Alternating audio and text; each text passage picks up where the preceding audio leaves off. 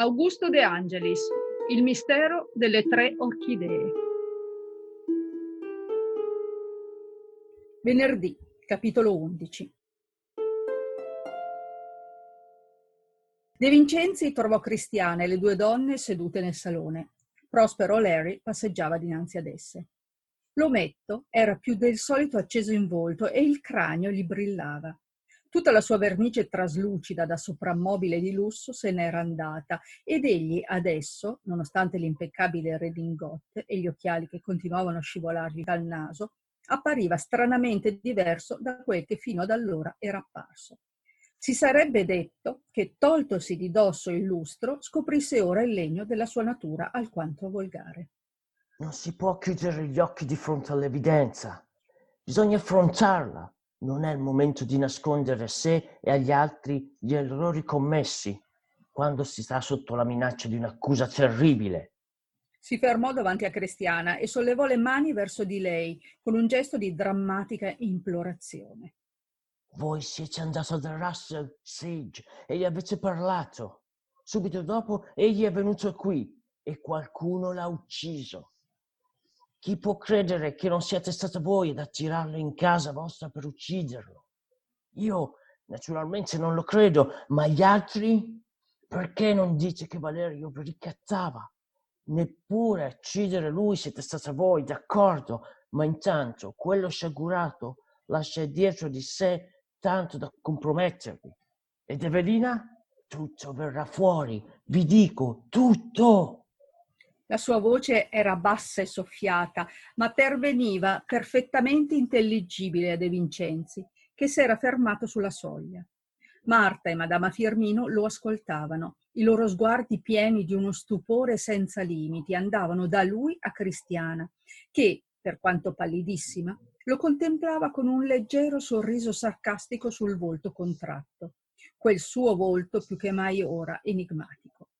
I passi pesanti di un agente che dal vestibolo veniva nel corridoio fecero voltare Prospero.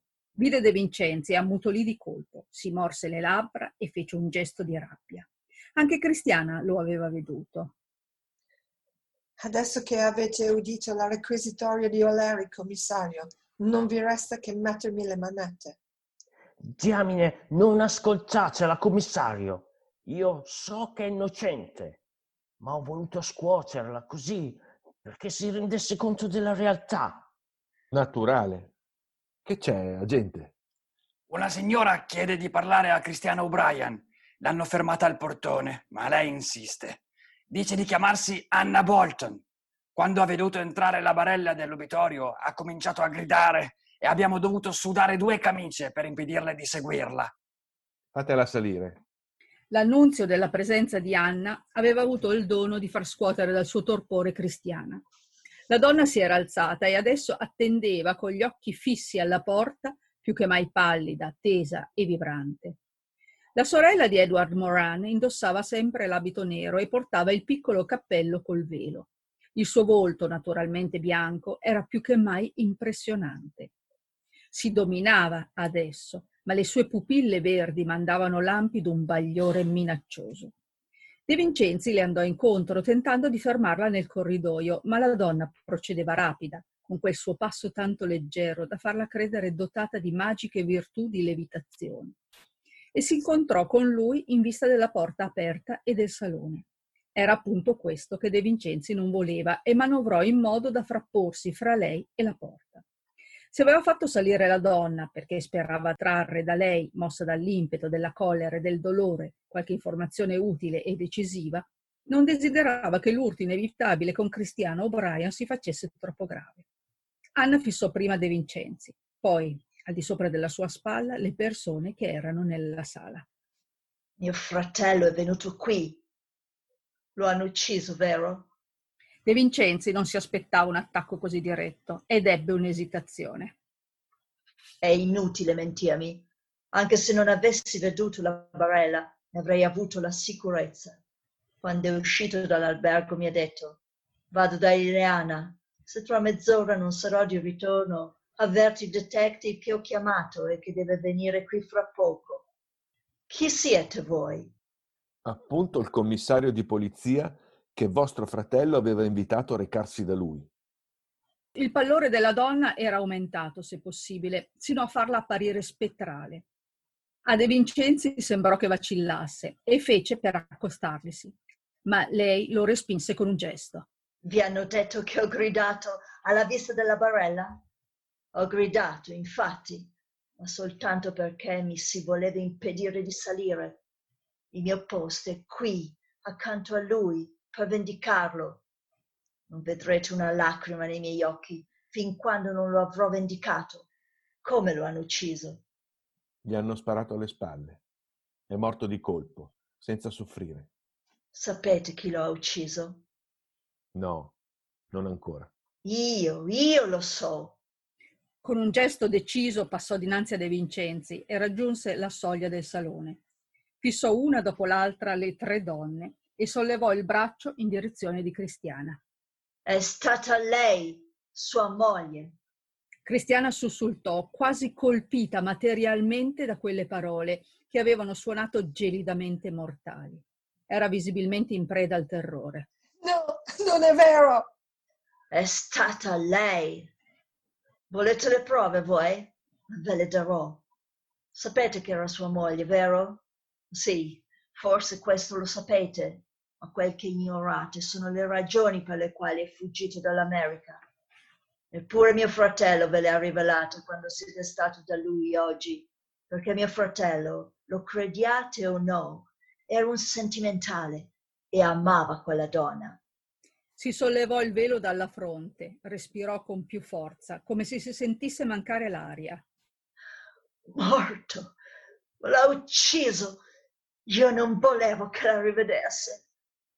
Fu un attimo. Subito si raddrizzò e riapparve fredda e decisa. Mio fratello fu arrestato a Miami, in un albergo dove si trovava con costei. Nessuno conosceva la sua vera identità.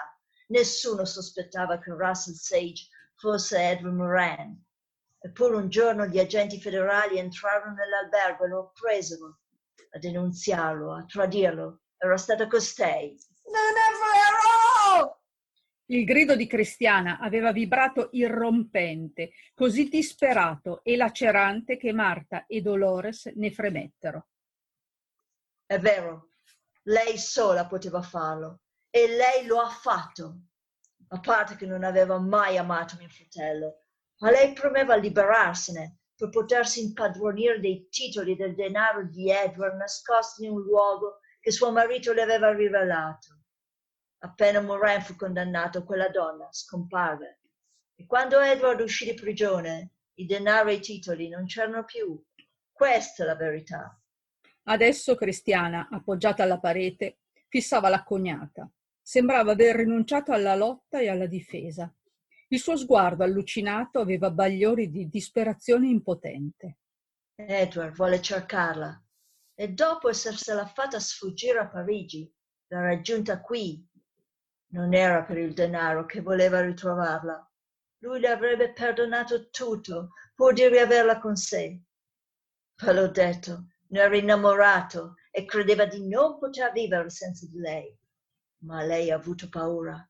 Ha veduto in lui giustiziere e appena potuto lo ha ucciso. Un silenzio seguì. Anna Sage rimaneva dritta, immobile. I suoi occhi adesso non si distoglievano dal volto di De Vincenzi. Era da lui che attendeva la vendetta. E De Vincenzi faceva lavorare il proprio cervello. Gli avvenimenti si erano messi finalmente sul piano da lui voluto. Era lo scioglimento. Tutto stava a non commettere il più piccolo errore, a non dire una sola parola di più o di meno del necessario. Dipendeva da lui soltanto che il nodo si sciogliesse, che la verità balzasse naturale, logica, indiscutibilmente accusatrice. C'era stato un altro cadavere, ma lui non avrebbe potuto umanamente evitare che ci fosse. Adesso sapeva che la sua presunzione di poter intervenire a tempo era illusoria e che, se fosse intervenuto nell'unico modo che gli era possibile, vale a dire arrestando il presunto assassino, sarebbe stato obbligato a rilasciarlo e a fargli le sue scuse. Soltanto l'assassinio di Edward Moran spiegava tutto e poteva dargli, con la spiegazione, il mezzo di avere le prove per accusare. Mi avete udita?